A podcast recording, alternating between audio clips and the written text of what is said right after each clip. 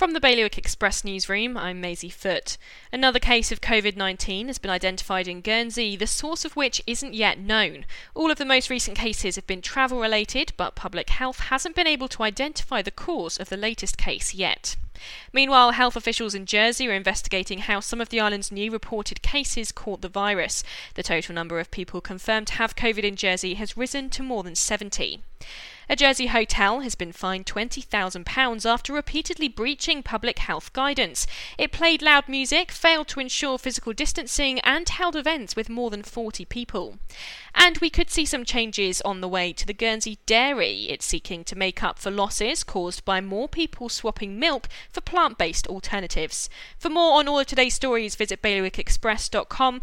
Your weather mainly cloudy with some rain coming in this evening, a high of 18 degrees. Bailiwick Radio News, sponsored by smarterliving.je. Well, the garden looks good this year, but it would definitely smell better if we got rid of that oil tank. We could fit an air source heat pump in there and have room to spare. I've heard they're very efficient. And one third of our electricity is renewably sourced. No more topping up the oil tank. We'd cut our bills and help the environment too. Let's book a home heating survey before it gets too cold to enjoy outdoors. Islanders are already making the switch to a greener future.